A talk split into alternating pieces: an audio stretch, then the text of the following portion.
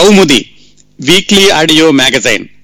డెబ్బై మూడవ సంచికలో చార్లీ చాప్లిన్ జీవిత విశేషాలు నాలుగవ భాగం కొనసాగిద్దాం. చార్లీ చాప్లిన్ పరిచయం అవసరం లేని వ్యక్తి విశేషణాలు అవసరం లేని వ్యక్తిత్వం మొట్టమొదటి అంతర్జాతీయ నటుడు. ఇప్పటికీ కూడా ప్రపంచంలో అత్యధిక శాతం జనాభా గుర్తుపట్టగలిగే ఏకైక వ్యక్తి చార్లీ చాప్లిన్. ఆయన జీవిత విశేషాలు మూడు వారాల క్రిందట ప్రారంభించాం. గత మూడు సంచికల్లోనూ చార్లీ చాప్లిన్ బాల్యం దగ్గర నుంచి ప్రారంభించి ఆయన మొట్టమొదటిసారిగా అమెరికా పర్యటన పూర్తయ్యే వరకు కూడా తెలుసుకున్నాం. ఈ రోజు విశేషాల్లోకి వెళ్ళబోయే ముందు ఒక్కసారి క్రిందటి మూడు వారాల్లో ఏం మాట్లాడుకున్నామో అతి క్లుప్తంగా తెలుసుకుందాం. చార్లీ చాప్లిన్ పద్దెనిమిది వందల ఎనభై తొమ్మిది ఏప్రిల్ పదహారున పుట్టారు. వాళ్ళ అమ్మగారు నాన్నగారు కూడా నాటకాల్లో వేస్తూ ఉండేవాళ్ళు లండన్లో. అయితే చార్లీ చాప్లిన్ పుట్టినటువంటి ఒక సంవత్సరానికి వాళ్ళ నాన్న అమ్మ విడిపోయారు. చార్లీ చాప్లిన్ వాళ్ళ అమ్మగారికి వేరే భర్త వల్ల ఒక అన్నయ్య ఉన్నాడు. అతని పేరు సిడ్నీ. ఈ సిడ్నీ చార్లీ చాప్లిన్ జీవితాంతం కలిసి ప్రయాణించారు. వాళ్ళ అమ్మగారికి ఐదు సంవత్సరాల వయసు చార్లీ చాప్లిన్కి ఐదు సంవత్సరాల వయసు ఉన్నప్పుడు వాళ్ళ అమ్మగారు వేదిక మీద ప్రదర్శన ఇస్తూ ఉండగా ఆమె గొంతు సరిగా సహకరించకపోవడంతో తప్పనిసరి పరిస్థితుల్లో ఎవరో తోస్తే ఆ రంగస్థలం మీదకి వెళ్ళి ఐదు సంవత్సరాల వయసులో అనుకోకుండా నటుడయ్యాడు చార్లీ చాప్లిన్. ఆ తర్వాత వాళ్ళ అమ్మగారు నాటకాలు వేయడం మానేశాక దుర్భరమైనటువంటి పేదరికంలో పెరిగారు. ఆమె సాయశక్తిలా ప్రయత్నించింది. పెద్ద కొడుకుని చిన్న కొడుకుని జాగ్రత్తగా చూసుకోవడానికి చదువు చెప్పించడానికి కానీ వాళ్ళ పరిస్థితులు అనుకూలించలేదు. అననుకూలమైన పరిస్థితుల్లో వీళ్ళందరినీ తీసుకెళ్ళి ఒకసారి అనాథ శరణాలయంలో పెట్టారు. వాళ్ళ అమ్మగారికి మతి భ్రమించి ఆమెను పిచ్చాసుపత్రిలో చేర్పించారు. ఈ అనాథలు చదువుకునేటటువంటి స్కూల్లో అన్నదమ్ములిద్దరూ ఏవో వానాకాలం చదువు చదువుకున్నారు. ఆ తర్వాత వాళ్ళ అమ్మగారికి కొంచెం ఆరోగ్యం సరయ్యి ఆవిడ బయటకు వచ్చింది జాగ్రత్తగా వీళ్ళని పెంచుకుందామని చూసినా కానీ ఆ పేదరికంలో ఆవిడకి కుదరక చార్లీ చాప్లిన్ చదువు కూడా అటు ఇటుగా సాగుతూ ఉండేది సాగుతూ ఉండేది.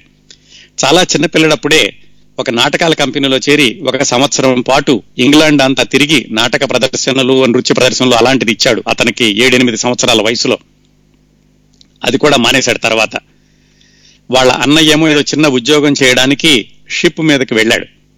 అలాంటి పరిస్థితుల్లో తిండి కూడా సరిగా లేని పరిస్థితుల్లో వాళ్ళ అమ్మకి ఆ మతి భ్రమణం అనేది మళ్ళీ తిరగబెట్టి ఆవిడ్ని ఈసారి చాలా తీవ్రమైనటువంటి మానసిక ఉద్వేగంలో ఉండడం వల్ల ఆవిడ్ని పిచ్చాసుపత్రిలో చేర్చించాక అన్న కూడా దగ్గర లేక చార్లీ చాప్లిన్ పూర్తిగా అనాథ అయిపోయాడు ఎక్కడ తిరిగేవాడో ఏం తినేవాడో కూడా అతనికి తెలియదు అప్పటికి అతని వయసు కేవలం పన్నెండు సంవత్సరాలు.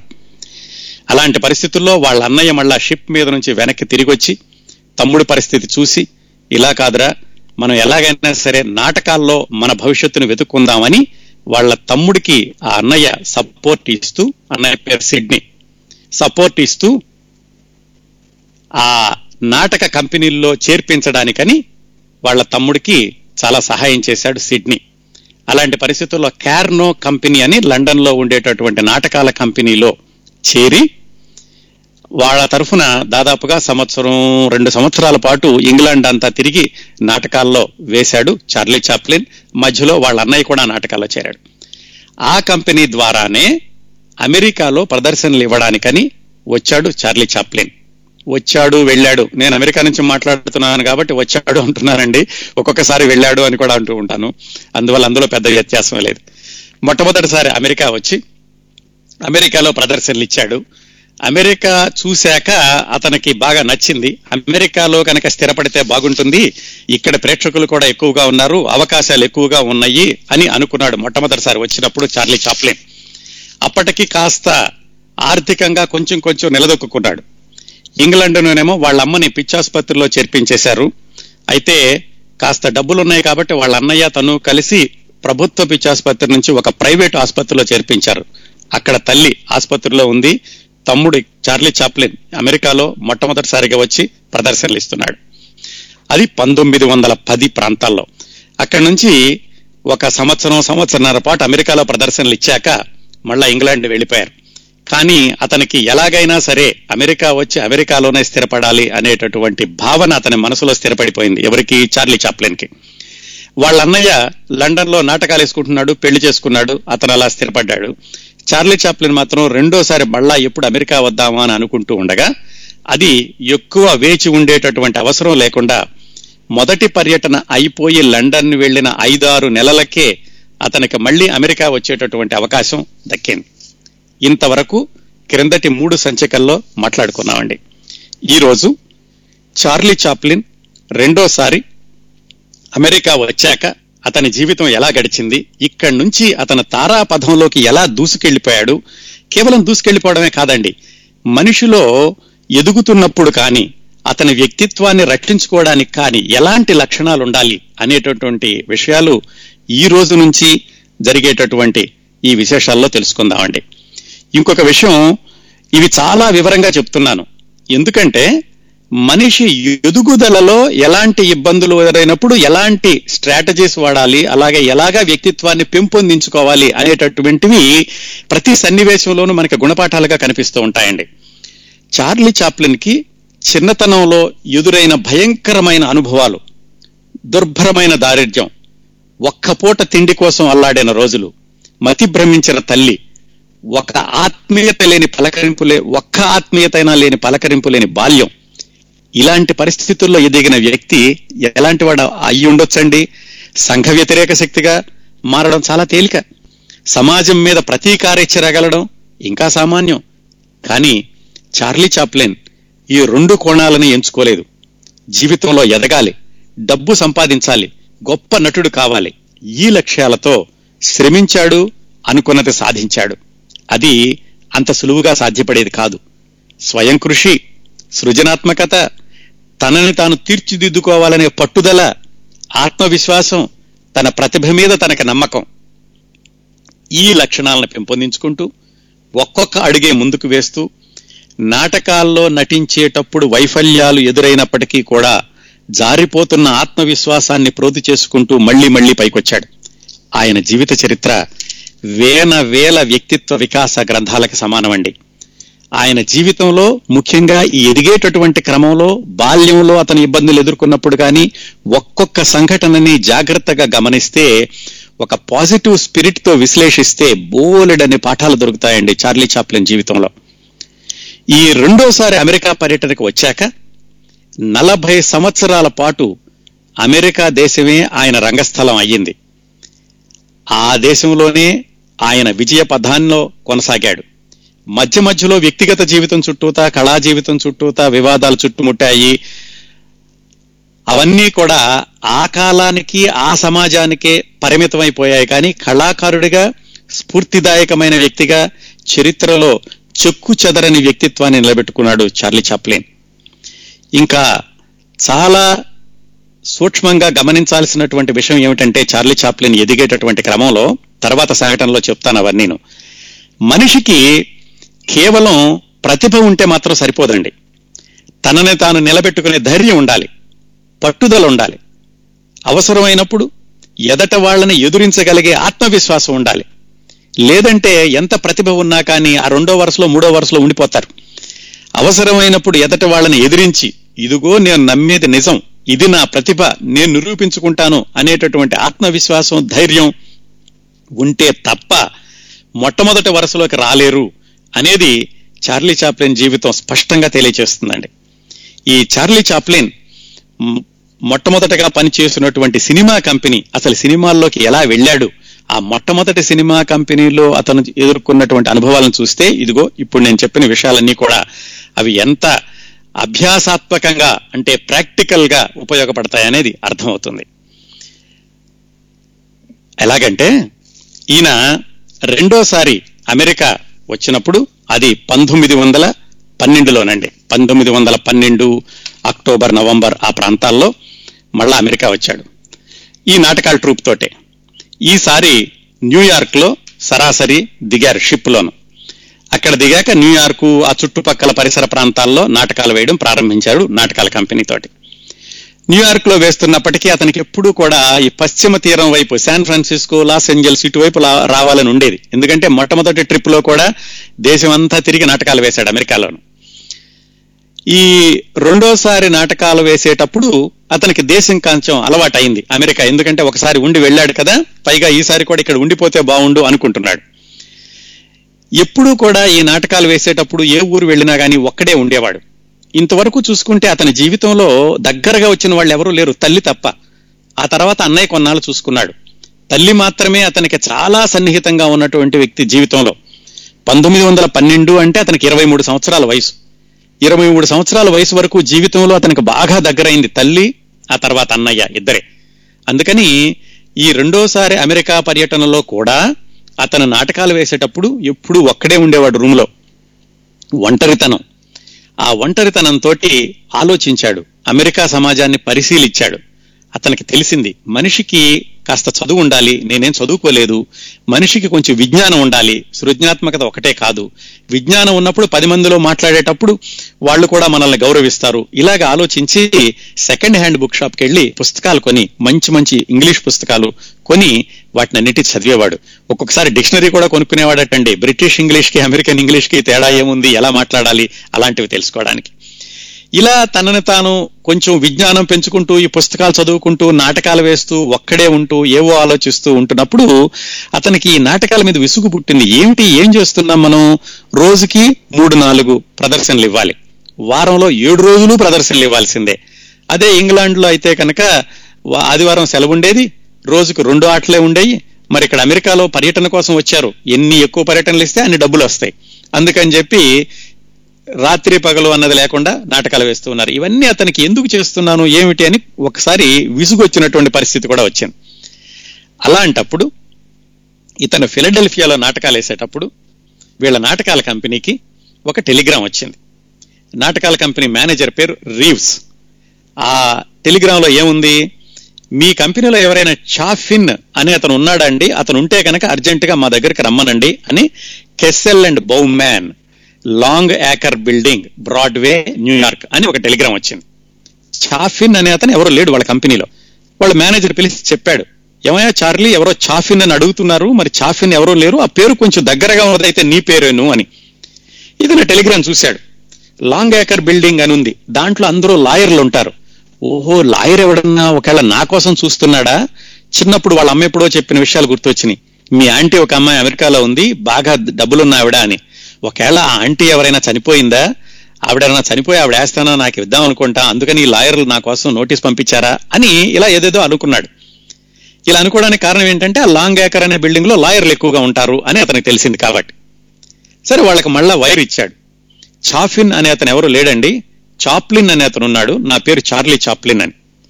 వాళ్ళు వెంటనే రిప్లై ఇచ్చారు. ఆ కరెక్ట్గా మాకు కావాల్సిన చార్లీ చాప్లినే అర్జెంటుగా మా ఆఫీస్కి రా అని. ఎందుకో తెలీదు. లాయర్లు ఉండే బిల్డింగ్ సరే చూద్దాంలే అని వాళ్ళ మేనేజర్తో చెప్పి మర్నాడు పొద్దున్నే ట్రైన్ పట్టుకుని ఫిలడెల్ఫియా నుంచి న్యూయార్క్ వెళ్ళాడు.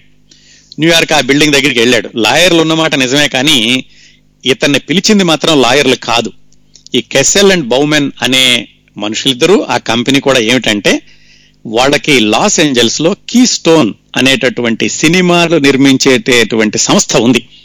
వాళ్ళు పిలిచారు ఇతన్ని.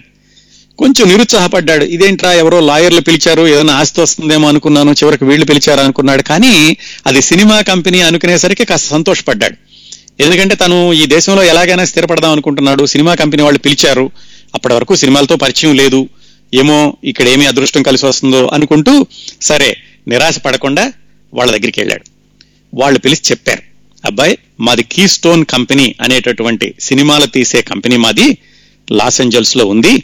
మా డైరెక్టర్ పేరు మ్యాక్స్ సెన్నెట్ ఆ మ్యాక్స్ సెన్నెట్ ఆయన ఆయన నువ్వు వేస్తున్నటువంటి ఒక నాటకం చూశాడు. మా కంపెనీలో ఇప్పటి వరకు కూడా ఫోర్డ్ స్టెర్లింగ్ అనే ఒక ఆయన ఉన్నాడు. ఆయన మా దాంట్లో ప్రధానమైనటువంటి హాస్యగాడు. అతను మమ్మల్ని వదిలి వెళ్ళిపోతున్నాడు. అందుకని అతని స్థానంలో నిన్ను తీసుకుందామని మా డైరెక్టర్ అనుకుంటున్నాడు. మా డైరెక్టర్ ఆల్రెడీ నీ నాటకం చూశాడు. అందుకని మిమ్మల్ని పిలిచాము అని చెప్పారు. ఒక్కసారి చార్లీ చాప్లిన్కి విపరీతమైనటువంటి సంతోషం మనసులో. తది అదే అనుకుంటున్నాడు. ఈ దేశంలో ఎలా స్థిరపడాలని సినిమాలంటే ఏమిటో తెలియదు కానీ తెలుసుకోవాలన్నటువంటి ఆసక్తి ఉంది. ఇంతకు ముందు ఆ క్యార్నో కంపెనీలో నాటకాలు వేసేటప్పుడు వాళ్ళకి చెప్పాడు. ఏమండి మనం కూడా సినిమాలు తీద్దాము. ఇలా మనం వేస్తున్నటువంటి నాటకాలను సినిమా తీస్తే బాగుంటుంది అని. కానీ ఆయన వినలేదు. ఏమో ఏం సినిమాలు తీస్తాంలే మనకేం అసలు ఇందులో అనుభవం లేదు ఏం తీస్తాంలేరా అని ఆ నాటకాల కంపెనీ మేనేజర్ చార్లీ చాప్లిన్ చెప్పినటువంటి మాట వినలేదు. ఇవన్నీ ఇతను ఆలోచిస్తూ ఉండగా ఆ కెస్ఎల్ఎన్ బొరౌమన్ ఆ కంపెనీలో ఉన్నటువంటి ఆ మేనేజర్ అడిగాడు ఏంటంటే మీరు ఎప్పుడైనా మా కీస్టోన్ సినిమాలు చూసారా అని అడిగాడు చార్లీ చాప్లిన్ చార్లీ చాప్లిన్ చూశాడు సినిమాలు కానీ అవేం అతనికి నచ్చలేదు. ఏదో క్రూడ్ హాస్యం ఉండేది. అందరూ కింద పడడం మీద పడడం పరిగెత్తు కింద పడడం ఏదో తగిలి కింద పడడం పరిగెత్తడం ఎప్పుడు ఇంతసేపు ఇంతే కథే ఉండేది కాదు. ఆ సినిమాల్లో హాస్యం పెద్దగా నచ్చలేదు. కానీ నచ్చలేదని ఏం చెప్తాడు? పైగా కీ స్టోన్ అంటే పెద్ద కంపెనీ. వాళ్ళ సినిమాలు ఎలా ఉన్నా కానీ పబ్లిసిటీ బ్రహ్మాండంగా ఇచ్చేవాళ్ళు. వాళ్ళ సినిమాలు బాగా ఆడతాయి. అలాంటి వాళ్ళు పిలిచి మా కంపెనీలో మీకు వేషం ఇస్తాం అంటున్నారు. అలాంటప్పుడు మరి ఇతను మీ సినిమాలు బాగున్నాయని చెప్పలేడు కదా? ఇదంతా అతను లోపల ఆలోచించుకుంటున్నాడు. ఆలోచించుకుంటూ ఉండగా సరే వాళ్ళు చెప్పారు ఇలా మా దగ్గర ఉన్నటువంటి ఫోర్డ్ స్టెర్లింగ్ వెళ్ళిపోతూ మిమ్మల్ని తీసుకుందామని మా డైరెక్టర్ అంటున్నాడు మరి నీకు ఎంత జీతం కావాలి అని అడిగారు. ఇతను ఆలోచిస్తూ ఉండగా వాళ్ళే చెప్పారు మేము వారానికి మూడు సినిమాలు తీస్తాం. మూడు సినిమాల్లో వారానికి నీకు నూట యాభై డాలర్లు ఇస్తాం. నీ పారితోషికం సరేనా అని అడిగారు. అతనికి క్యార్నో కంపెనీలో వస్తుంది వారానికి డెబ్బై ఐదు డాలర్లే. ఇప్పుడు నూట యాభై డాలర్లు ఇస్తామంటున్నారు. అంటే దానికి రెట్టింపు. అతను ఊహించలేకపోయాడు ఇంత డబ్బులు వస్తాయా అని. పైగా వాళ్ళంతటి వాళ్ళు పిలిచి అడుగుతున్నారు. ఏదో వాళ్ళే తన ఆయన వేసే నాటకం చూశారు చూసి వాళ్ళు పిలిచారు అనుకున్నాడు వారానికి మూడు సినిమాలు ఏమిటండి?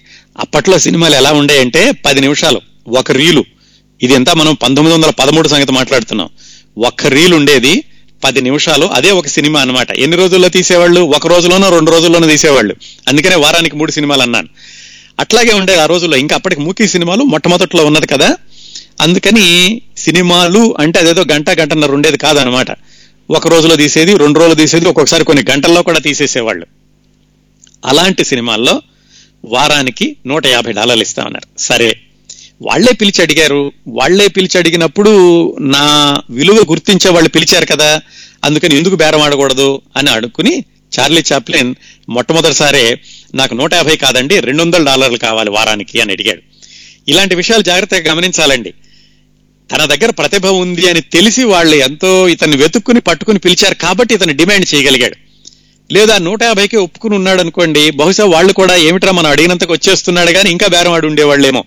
మొత్తానికి ఇతను వారానికి రెండు వందల డాలర్లు కావాలంటే వాళ్ళు చెప్పారు సరే అబ్బాయి మేము ఊరికే మేనేజర్లమి మా డైరెక్టర్ అయితే ఇక్కడ లేడు అతను కాలిఫోర్నియాలో ఉన్నాడు మా డైరెక్టర్ని అడిగి చెబుతాము మేము. సరే నువ్వు వెళ్ళొచ్చు అన్నారు.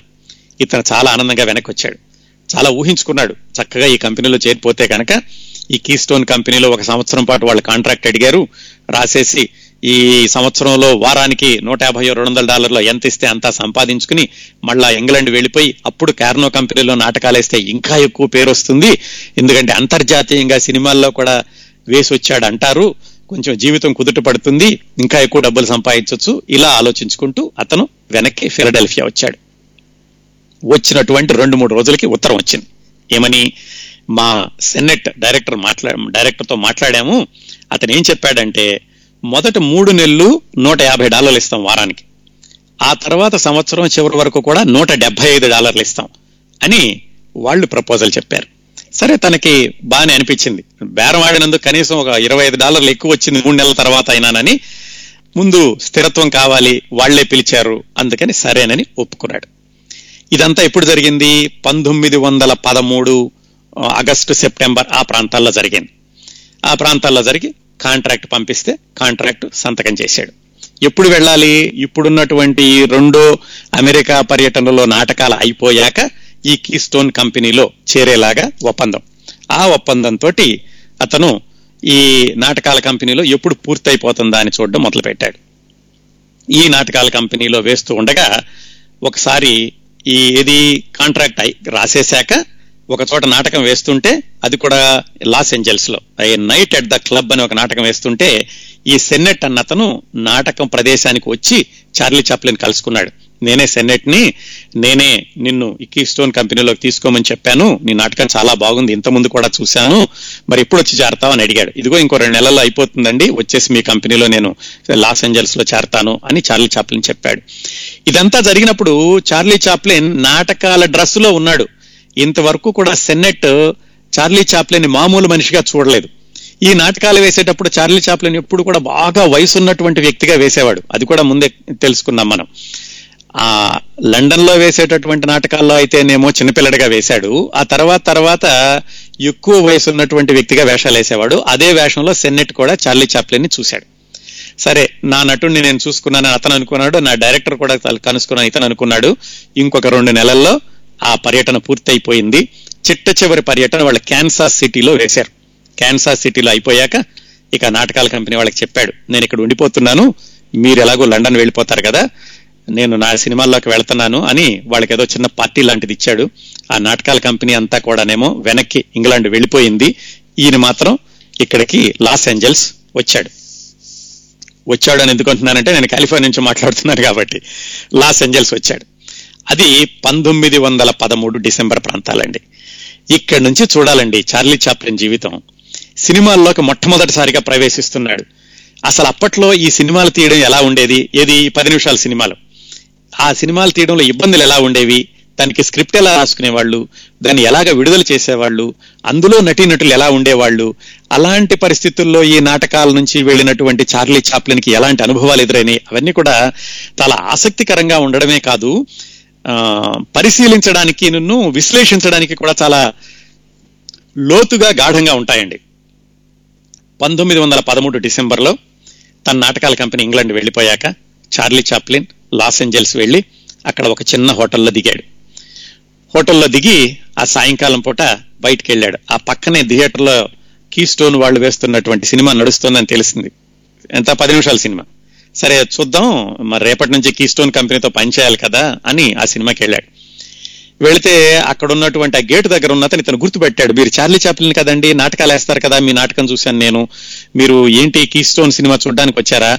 ఈ సినిమా డైరెక్టర్ను ఈ సినిమాలో వేసేటటువంటి అమ్మాయి ఇద్దరు కూడా థియేటర్లోనే ఉన్నారు కలుస్తారా అని అడిగాడు. అంతకంటే కావాల్సింది ఉంది సరే కలుస్తానన్నాడు. ఎందుకంటే అప్పటికే డైరెక్టర్ను ఒకసారి చూశాడు కదా నాటకాలు వేసేటప్పుడు. సరే వెళ్ళాడు. వెళితే డైరెక్టర్ సెన్నెట్ అలాగే ఆ సినిమాల్లో వేసేటటువంటి అందమైన అమ్మాయి మేబుల్ నార్మాండ్ అని మేబుల్ అని ఆ అమ్మాయి. వాళ్ళిద్దరు కూర్చొని ఆ సినిమా చూస్తున్నారు. సరే వెళ్ళి వాళ్ళని కలుసుకుని నేను ఇలా చార్లీ చాప్లిన్ని రేపటి నుంచి రమ్మన్నారు కదా అందుకని వచ్చాను అని పరిచయం చేసుకున్నాడు. అతను చూడగానే ఆశ్చర్యపడి ఏమిటి నువ్వు ఇంత చిన్నగా ఉన్నావు? ఎందుకంటే అప్పుడు నా వయసు ఇరవై నాలుగు సంవత్సరాలే. నువ్వు నాటకాలు వేస్తేనేమో అంత వయసు ఉన్నవాడిగా కనపడ్డావు. మరి మా సినిమాల్లో అందరూ కూడా బాగా వయసున్న వాళ్ళే ఉంటారు. పాత్రలు కూడా అలాగే ఉంటాయి. నలభై యాభై సంవత్సరాల వయసున్న పాత్రలు ఉంటాయి అని సరదాగా అన్నాడు ఆ డైరెక్టర్ సెనెట్.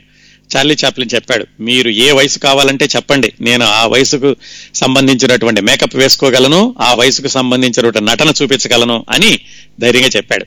సరే సెన్నెట్ ఆ అమ్మాయి మేబెల్లు చార్లీ చాప్లిన్ ముగ్గురు హోటల్లో కూర్చొని మాట్లాడుకున్నారు. చార్లీ చాప్లిన్ భోజనం పెట్టించి చార్లీ చాప్లిన్ తన హోటల్ దగ్గర దించేసి ఆ డైరెక్టర్ వెళ్ళిపోయాడు. సరే రేపు రా స్టూడియోకి అని చెప్పాడు.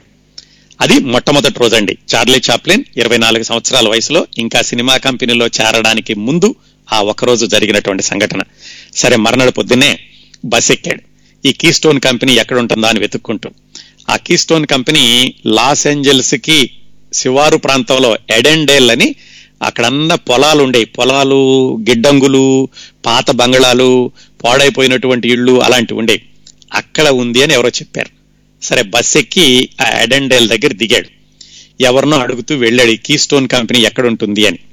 అక్కడేం పెద్ద స్టూడియో లాగా ఏం కనపడలేదు. పాడుపడిపోయిన పొలాలు ఉన్నాయి పాట పాత బంగళాలు ఉన్నాయి దారి కూడా సరిగ్గా లేదు.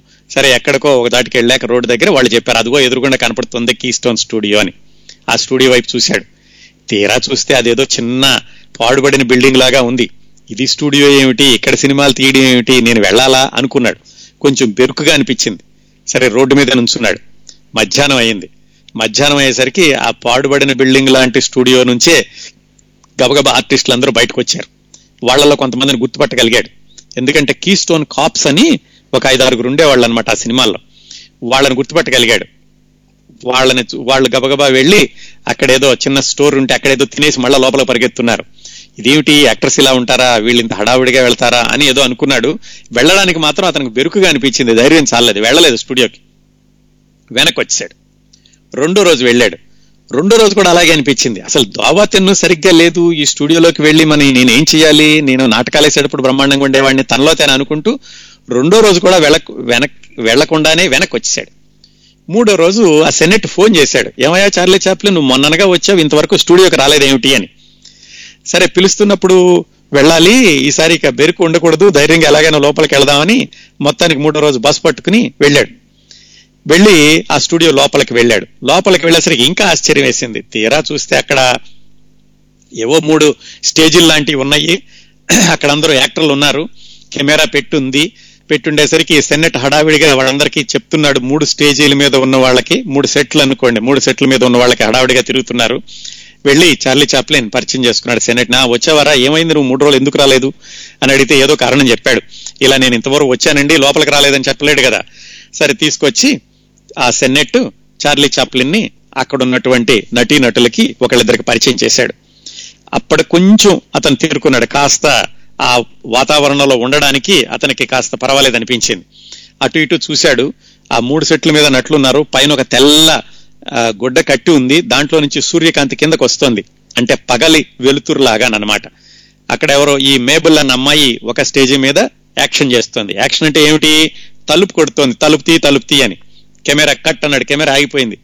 ఇదేమిటి? ఇంత తొందరగా ఆగిపోయింది అనుకున్నాడు అంటే ఈ సినిమాని కూడా ముక్కలు ముక్కలుగా తీస్తారు షార్ట్ షార్ట్స్గా తీస్తారని అప్పటి వరకు తెలీదు చార్లీ చాప్లిన్కి అది మొట్టమొదటిసారిగా చార్లీ చాప్లిన్ చూసినటువంటి షూటింగ్. సరే వాళ్ళందరినీ చూశాడు. ఒక సెట్ లోనేమో ఆ ఫోర్డ్ స్టెర్లింగ్ అన్న అతను ఉన్నాడు. అతనే వెళ్ళిపోతాడు ఈ కంపెనీ నుంచి అతని స్థానంలోనే చార్లీ చాప్లిన్ వెళ్ళాలి. అతను కూడా చూశాడు. అతను అప్పటికే చాలా పేరున్నటువంటి నటుడు. ఈ కీస్టోన్ కంపెనీకి కూడా అప్పటికే చాలా పేరుంది. అప్పటికే చాలా సినిమాలు తీసింది. చాలా సినిమాలు అంటే చెప్పుకున్నాం కదా వారానికి మూడు సినిమాలు చొప్పున. అందుకని ఈ ఫోర్డ్ స్టెర్లింగ్కి కీ స్టోన్ కంపెనీకి పేరు ఉండడంతో ఆ సినిమాలు కూడా బాగానే ఆడాయి. ఈ సరే వీళ్ళందరినీ పరిచయం చేశాక ఈ డైరెక్టర్ సెన్నెట్ చార్లీ చాప్లిన్ పక్కకు పిలిచి చూడు ఇలా ఉంటాయి మా సినిమాలు తీయడం అంటేను మాకు పెద్ద కథే ఉండదు. ఏదో అక్కడికి వెళ్తాం ఆ కెమెరా ముందుకు వెళ్ళగానే యాక్టర్లను చెప్తాం మీ ఇష్టం వచ్చినట్టు యాక్షన్ చేయమంటాం. వాళ్ళు కొంచెం పరిగెత్తడం కింద పడిపోవడం ఇదేనయ్యా మా సినిమాల్లో ఎక్కువగా హాస్యం ఉండేది అని చెప్పాడు. ఎవరికి ఆశ్చర్య వచ్చింది ఇదేంట్రా ఇలాంటి సినిమాలు తీస్తారా? నాకు తెలుసు ఇలాగే అనుకున్నాను. కీస్టోన్ కంపెనీలో ఎక్కువ హాస్యం ఉండదని. కానీ అసలు కథ కూడా లేకుండా కెమెరా ముందుకు వెళ్ళే వరకు కూడా ఏం చేయాలో తెలియకుండా తీస్తారా అని ఆశ్చర్యపోయాడు. సరే రోజు వెళ్తున్నాడు వస్తున్నాడు. సెన్నెట్ ఇతని వైపు చూస్తే ఇతను ఆనందపడేవాడు. పని ఏం చెప్పట్లేదు వాళ్ళని చూడడం వాళ్ళు ఎలాగ యాక్షన్ చేస్తున్నారు? ఎలాగ కెమెరా మ్యాన్ ఆపరేట్ చేస్తున్నాడు? ఎంత తొందరగా తీస్తున్నారు? ఇతను అన్ని కూడా పరిశీలిస్తున్నాడు కానీ పని ఏమి చెప్పలేదు. ఆ మేబుల్ నార్మండ్ అన్న అమ్మాయి ఉంది. ఆ అమ్మాయి మాత్రం చాలా అందంగా ఉంటుంది. ఆ అమ్మాయి అంటే కొంచెం ఆకర్షణ మనసులో ఇతనికి మొదలైంది. చూసి వస్తున్నాడు వారం రోజులైంది పని ఏం చెప్పలేదు. శనివారం వచ్చేసి సరే సెన్నెట్ పిలిచాడు. రావయ్య బాగున్నావని అడిగి బాగున్నాను. ఏం చేస్తున్నా? చూస్తున్నానండి రోజు మీరు తీస్తున్నట్టు షూటింగ్లో సరే అయితే నీ జీతం తీసుకో అన్నాడు. జీతం అదేమిటండి? నేనేం చేయలేదు కదా. మీరేమో ఇంతకు ముందు వారానికి మూడు సినిమాలు నూట యాభై డాలర్లు అన్నారు. ఇంకా మరి నాతో ఒక్క సినిమా కూడా చేయించలేదు కదా అన్నాడు. ఏం పర్వాలేదయ్యా ముందు డబ్బులు తీసుకో నువ్వు జీతం తీసుకుని వెళ్ళు నీ నీతో ఎప్పుడు యాక్షన్ చేయించుకోవాలో మాకు తెలుసులే అని మొట్టమొదటి వారం జీతం ఇచ్చారు. ఆ విధంగా చార్లీ చాప్లిన్ సినిమాల్లోకి వెళదాం అనుకున్నప్పుడు పనేమీ చేయకుండానే మొట్టమొదటి వారం నూట యాభై డాలర్లు తీసుకున్నాడు. రెండో వారం మొదలైంది. రోజు వెళ్తున్నాడు వస్తున్నాడు. రెండో వారంలో సరిగ్గా అది పంతొమ్మిది వందల పద్నాలుగు ఫిబ్రవరి ప్రాంతాలండి జనవరి చివరిలోనూ. అతనికి పని చేసేటటువంటి అవకాశం వచ్చింది. అంటే సినిమాలో నటించేటటువంటి అవకాశం వచ్చింది. అది ఎలా జరిగిందంటే ఇతను వెళ్ళేటప్పటికి ఆ సెన్నెట్ అన్నతను ఈ మేబుల్ అన్న అమ్మాయి ఫోర్డ్ స్టెర్లింగ్ అన్నతను వీళ్ళందరూ కూడా ఏదో సినిమా చేయడానికని బయటికి వెళ్ళారు షూటింగ్కి ఇంకా ఆ కంపెనీలో మిగిలింది ఎవరంటే హెన్రీ లేమన్ అని అతను ఇంకొక డైరెక్టర్. సెన్నెట్ తర్వాత అంతటి వాడనమాట అతను ఒక సినిమా తీస్తున్నాడు. సినిమా తీస్తూ చార్లీ చాప్లిన్ చూసి ఇదిగోరా నువ్వు కూడా యాక్షన్ చేద్దు అని అన్నాడు. ఎలా ఉండేదంటే అక్కడ కీ స్టోన్ కంపెనీ అంటే ఆ కంపెనీలో కొంతమంది నటులు కొంతమంది డైరెక్టర్లు కొంతమంది కెమెరామెన్లు ఉండేవాళ్ళు. వాళ్ళతో ఈ నలుగురిని తీసుకుని ఇంకో సినిమా ఇంకో ఐదుగురిని తీసుకుని ఇంకో సినిమా అలా ఉండేదన్నమాట. ఆ విధంగా లేమన్ సినిమా తీస్తూ తిన్ని పిలిచాడు చార్లీ చాప్లిన్ని. పిలిచి ఆ సీన్ ఏమిటంటే అక్కడ అదొక ప్రెస్ ప్రింటింగ్ ప్రెస్ ప్రింటింగ్ ప్రెస్లోకి పత్రికా విలేకరు వస్తాడు. ఆ పత్రికా విలేకరి వేషం మన చార్లీ చాప్లిన్ని వేయమన్నాడు. చార్లీ చాప్లిన్ తనే ఏదో మేకప్ చేసుకుని వెళ్ళాడు. అక్కడికి వెళ్ళాక ఆ లేమన్ అనేటటువంటి డైరెక్టర్ చెప్పినటువంటి ఇన్స్ట్రక్షన్స్ ఇతనికి నచ్చలేదు. ఏమి దాంట్లో పెద్ద భావాలేం కనిపించటం లేదు. ఇదిగో ఇక్కడికరా ఈ ప్రెస్లో ఎడిటర్ ఉంటాడు ఎడిటర్తో మాట్లాడు. అంటే అతను చెప్పాడు అలా కాదండి నేను ఇలా చేస్తాను ఇలా చేస్తే ఇంకొంచెం హాస్యంగా ఉంటుంది మీరు ఎలాగో హాస్యం తీసుకునేది కదా అని ఏదో చెప్పబోయాడు. అతను అన్నాడు ఇదిగో నువ్వు నాకేం చెప్పమాకు నేను చెప్పినట్టుగా చేసి సరిపోతుంది అన్నాడు. ఇతనికి నచ్చలేదు చార్లీ చాప్లిన్కి కాకపోతే మొట్టమొదటిసారి అతనేమో మరి సీనియర్ డైరెక్టరు. సరే ఎందుకులేని అతను చెప్పింది ఏదో చేశాడు. అతనికేమి తృప్తిగా లేదు. ఆ సినిమా పేరు మేకింగ్ ఏ లివింగ్ అంటే బతుకు తెరువు అన్నట్టుగా. అది మొట్టమొదటి సినిమా చార్లీ చాప్లిన్ చేసింది. ఆ సినిమా విడుదలైంది ఫిబ్రవరి రెండు పంతొమ్మిది వందల పద్నాలుగు. సినిమా తీయడానికి విడుదలవడానికి ఎన్ని రోజులు తేడా ఉండేదంటే రెండు రోజులండి. సోమవారం సినిమా తీస్తే బుధవారం విడుదలయ్యేది బుధవారం సినిమా తీస్తే శుక్రవారం విడుదలయ్యేది శుక్రవారం తీస్తే మళ్ళీ సోమవారం విడుదలయ్యేది. అంత తొందరగా వచ్చేది. ఆ విధంగా ఫిబ్రవరి రెండు పంతొమ్మిది వందల పద్నాలుగున ఈ చార్లీ చాప్లిన్ నటించిన మొట్టమొదటి సినిమా మేకింగ్ ఏ లివింగ్ ఆ పది నిమిషాల సినిమా విడుదలైంది. అతనికైతే ఏమాత్రం దాంట్లో తృప్తిగా లేదు సరే మొట్టమొదటి అవకాశం అతను చేయమన్నాడు చేశానులే అనుకున్నాడు. ఆ సినిమా అయిపోయాక ఆ మరో రోజు వచ్చిందండి. అది చరిత్రలో నిలిచిపోయేటటువంటి క్షణం. ఆ రెండో రోజు ఈ సీనియర్ డైరెక్టర్ ఎవరైతే ఈ చార్లీ చాప్లిన్ తీసుకున్నాడో సెనెట్ అతను సినిమా తీస్తూ సినిమా మధ్యలో అతనికి ఏదో ఐడియాలు రాక చార్లీ చాప్లని పిలిచి ఇదిగో చూడు చార్లీ నేను ఇక్కడ ఏదన్నా మంచి హాస్యం కావాలయ్యా ఈ సీన్లోను నువ్వు ఏదైనా వేషం వేసుకురా అన్నాడు. సీన్ ఏమిటండి? అని అడిగాడు. ఆ సీన్ అక్కడ వెయిట్ చేస్తున్నారు యాక్టర్లందరూ. ఇంకా తర్వాత ఏం చెప్తాడా సెన్నెట్ అన్నట్టుగా. అక్కడ ఏంటంటే ఈ మేబల్ నార్మండ్ అనే ఆవిడ హోటల్లోకి వచ్చింది భర్తతోటి అక్కడ ప్రియుడు కూడా కనపడ్డాడు. వీళ్ళు ముగ్గురు హోటల్ లాబీలో వెయిట్ చేస్తున్నారు. అక్కడ హాస్యం కావాలి. అలాంటి దృశ్యంలో హాస్యం ఎలా వస్తుంది? ఎవరైనా ఇంకో వ్యక్తి రావాలి. అతను చేసేటటువంటి పనులతోటి హాస్యం కావాలి. ఇది ఆ సెనెట్ అనుకున్నాడు. అది చెప్పాడు చార్లీ చాప్లిన్కి. సరే చార్లీ చాప్లిన్ ఓకే ఇప్పుడే నేను మేకప్ చేసుకొస్తాను అని రూమ్లోకి వెళ్ళాడు. అతనికి ఏమీ తెలియదు అసలు ఏమి ఏమి పాత్ర ఏం మాట్లాడాలి ఏం చేయాలి ఏం తెలియదు కాకపోతే నాటకాల అనుభవం ఉంది. సరే ఏం వేషం వేసుకోవాలి? అక్కడ చుట్టూరా ఉన్నటువంటి కొన్ని దుస్తులు తీసుకుని ఒకదానికొకటి పొంతన లేని డ్రెస్ వేసుకున్నాడు. అంటే ఏమిటి? బాగా టైట్గా ఉండే కోటు బాగా లూజ్గా ఉండే ప్యాంటు టైట్గా ఉండే హ్యాటు లూజ్గా ఉండే షూసు ఒక కర్ర మీసాలు పెట్టుకున్నాడు. మరి మొహంలో ఫీలింగ్స్ కనపడాలంటే మీసాలు కొంచెం కట్ చేసుకోవాలి కాబట్టి ఫ్రెంచ్ కట్ మీసాల్లాగా చిన్న మీసాలు పెట్టుకున్నాడు. హ్యాట్ పెట్టుకున్నాడు. సరే బయటకు వచ్చాడు ఆ వేషం వేసుకున్నాక తనకి తెలియకుండా తనంతట తానే ఒక కొత్త వ్యక్తిలాగా ఊహించుకోవడం ప్రారంభించాడు. ఇతను ఎవరో కొత్త వ్యక్తి నేను కాదు కొత్త వ్యక్తి వెళ్తున్నాడు అనుకున్నాడు. బయటకు వచ్చి కర్ర ఊపుకుంటూ ఇప్పుడు మనం చాలీ చాప్లిన్ సినిమాల్లో చూస్తాం చూడండి ఇలా ఇలా ఊగుతూ నడుస్తాడు. అలా ఊగుతూ సెట్ దగ్గరికి వచ్చాడు. సెన్నెట్ ఆశ్చర్యపోయాడు. ఆ బ్రహ్మాండంగా ఉందా ఆ వేషం. ఏమిటి? ఈ వేషం ఏమిటి? ఇప్పుడైతే నువ్వు నువ్వు ఎలాంటి క్యారెక్టర్ నువ్వు నువ్వేమైనా యాత్రికుడివా? హోటల్ మేనేజర్వా? హోటల్ బాయ్వా? ఏమిటి? అని అడిగాడు. మీరు ఏదనుకుంటే అదేనండి. ఒక పది నిమిషాల పాటు ఉపన్యాసం ఇచ్చాడు. తను వేసుకున్నటువంటి ఆ డ్రెస్సులో ఉండే పాత్ర ఎలాంటిది? అని. మీరు ఎలా అనుకుంటే అలాగే ఉంటాడండి ఇతను. ఇతను ఒక కవి అనుకోండి. ఇతను కలలు కలే మనిషి అనుకోండి. ఒంటరి వ్యక్తి అనుకోండి. పెద్ద మనిషి అనుకోండి. మీరు ఎట్లా అనుకుంటే అలా ఉంటాడు. కాకపోతే మంచి పనులు చేస్తాడు. ఈ వ్యక్తి ఎప్పుడు కూడా చెడ్డ పనులు చేయడు. ఎవరిని మోసం చేయడు. తనే ఇబ్బందుల్లో పడుతూ ఉంటాడు. తనే తేరుకుంటాడు. తన మీద తనే జాలి పడతాడు. అందరికీ మంచి చేయాలని చూస్తాడు. ఇవన్నీ కూడా తను ఆలోచించుకోలేదు. అప్పటికప్పుడు చెప్పేశాడు అతనికి ఆ పది నిమిషాల్లో. ఆ చెప్పడంలోనే తను వేసుకున్నటువంటి పాత్ర భవిష్యత్తులో ఎలాంటి పాత్రలు వేస్తుంది అనేది అప్పటికప్పుడు ఊహించగలిగాడు అనమాట ఇదేనండి సృజనాత్మకత అంటే. ఇదంతా ఎక్కడి నుంచి వచ్చింది మరి చార్లీ చాప్లిన్కి అదిగో ఆ నాటకాలు వేసినటువంటి అనుభవం. ఐదారు సంవత్సరాలుగా నాటకాల్లో రకరకాల పాత్రలు తను కూడా రాయడం మిగతా డైరెక్టర్లు చెప్పింది వీటన్నింటితోటి అతను తాను ధరించిన పాత్ర గురించి సెనెట్కి చెప్పాడు మొట్టమొదటిసారిగా. అదే ట్రాంప్ అండి. ఇప్పుడు చార్లీ చాప్లిన్ కనగానే మనం గుర్తొస్తుంది చూడండి ఆ ట్రాంప్ క్యారెక్టర్ అన్నమాట. అప్పుడు మొట్టమొదటిసారిగా ఆ వేషం వేసుకున్నాడు. ఆ వేషం వేసుకుని తనకు చెప్పాడు. అతను చాలా ఇంప్రెస్ అయ్యాడు. ఓ బ్రహ్మాండంగా చెప్తున్నాడు. మొత్తానికి ఇతనికి ఏదో బాగా ఐడియా ఉంది. తను ఏం చేస్తున్నాడో తనకు తెలుసు అనుకుని సరే రా అయితే మరి సెట్లోకి వెళ్ళు ఏం చేస్తావో చూస్తాను అన్నాడు అతను. ఆ సినిమా పేరు మేబుల్స్ స్ట్రేంజ్ ప్రెడిక్ట్మెంట్. సరే సీన్లోకి వెళ్ళి ఏం చేస్తావో చెయ్యి అన్నాడు. ఏం చేయాలి? అది డైరెక్టర్ ఏం చెప్పట్లేదు. అక్కడేమో ఆ అమ్మాయి ఉంది భర్త ఉన్నాడు ప్రియుడు ఉన్నాడు. తను వెళ్ళగానే తనంతట తనగా అనుకుని యాక్షన్ చేశాడు. ఏం చేశాడు? వెళ్ళగానే అక్కడేదో స్టూలు కొట్టుకుని పడిపోయాడు. పడిపోగానే ఆ అమ్మాయి అతన్ని టోపీ పడిపోతుంటే తీసిచ్చింది. ఆ టోపీ తీసుకోవడానికి పైకి లేస్తూ మళ్ళీ ఆ అమ్మాయిని కొట్టి మళ్ళీ పడిపోయాడు. ఇలా తనంతట తాను ఏదో ఊహించుకుని యాక్షన్ చేశాడు. దాంతో విపరీతమైన హాస్యం. సెన్నెట్ నవ్వడమే కాదు ఆ చుట్టుపక్కల నాళ్ళు కూడా విపరీతంగా నవ్వడం మొదలుపెట్టారు. అది ఆ- ఆ చార్లీ చాప్లిన్ పంతొమ్మిది వందల పద్నాలుగు పదహారు ఆ సినిమాల్లో చూస్తేనండి ఇలాగే ఉంటుంది అతని నటనంతా కూడాను. అనుకోకుండా పొరపాటు జరగడం పక్క వాళ్ళని క్షమించమని అడగడం క్షమించమని అడగడంలో మళ్ళీ పొరపాటు చేయడం వాటిల్లో నుంచి ప్రేక్షకులు నవ్వుకోవడం. ఇట్లా మొట్టమొదటిసారిగా ఆ సినిమా మేబుల్స్ స్ట్రేంజ్ ప్రిడిక్ట్మెంట్ అనేటటువంటి సినిమాలో ఈ ట్రాంప్ అనేటటువంటి క్యారెక్టర్ని ప్రారంభించాడు.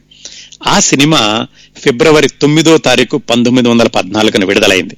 అయితే ఇంకొకటి ఏం జరిగిందంటే ఈ మేబుల్స్ ప్రిడిక్ట్మెంట్ స్ట్రేంజ్ ప్రిడిక్ట్మెంట్ అనే సినిమా అయిపోయి దాన్ని ఎడిటింగ్ చేస్తూ ఉన్నప్పుడు ఇంకొక సినిమా తీశారండి. దాని పేరు kids auto race at Venice. విచిత్రం ఏమిటంటే ఈ కిడ్స్ ఆటో రేస్ అనే సినిమా ఒక రోజులో కొన్ని గంటల్లో తీసేశారు. తీసేసి ఇతను మొట్టమొదటిగా ట్రాంప్ క్యారెక్టర్ వేసినటువంటి మేబుల్స్ స్ట్రేంజ్ ప్రెడిక్ట్మెంట్ సినిమా కంటే రెండు రోజుల ముందు ఆ కిడ్స్ ఆటో రేస్ అనే సినిమాని విడుదల చేశారు. అది ఫిబ్రవరి ఏడు పంతొమ్మిది వందల పద్నాలుగు. అంటే ఈ చార్లీ చాప్లిన్ చూడగానే మనకు గుర్తొచ్చేటటువంటి ఆ ట్రాంప్ వేషం మొట్టమొదటిసారిగా తెర మీద కనిపించింది ఫిబ్రవరి ఏడు పంతొమ్మిది వందల పద్నాలుగు. అందుకే క్రిందటి సంవత్సరం ప్రపంచవ్యాప్తంగా ఉన్న సినిమా అభిమానులు దానికి శత సంవత్సరాన్ని శత జయంతిని జరుపుకున్నారండి. ఈ క్యారెక్టర్ ట్రాంప్ క్యారెక్టర్ తెర మీదకి వచ్చి వంద సంవత్సరాలు అయిందని కిందటి సంవత్సరం ఉత్సవాలు కూడా చేసుకున్నారు చాలా మంది కానీ అతను మొట్టమొదటి నిజంగా వేషం వేసిందేమో మేబుల్స్ ప్రిడిక్ట్మెంట్ అనేది విడుదలైందేమో కిడ్స్ ఆటో రేస్ అనేది ఈ విధంగా ట్రాంప్ క్యారెక్టర్ పుట్టింది.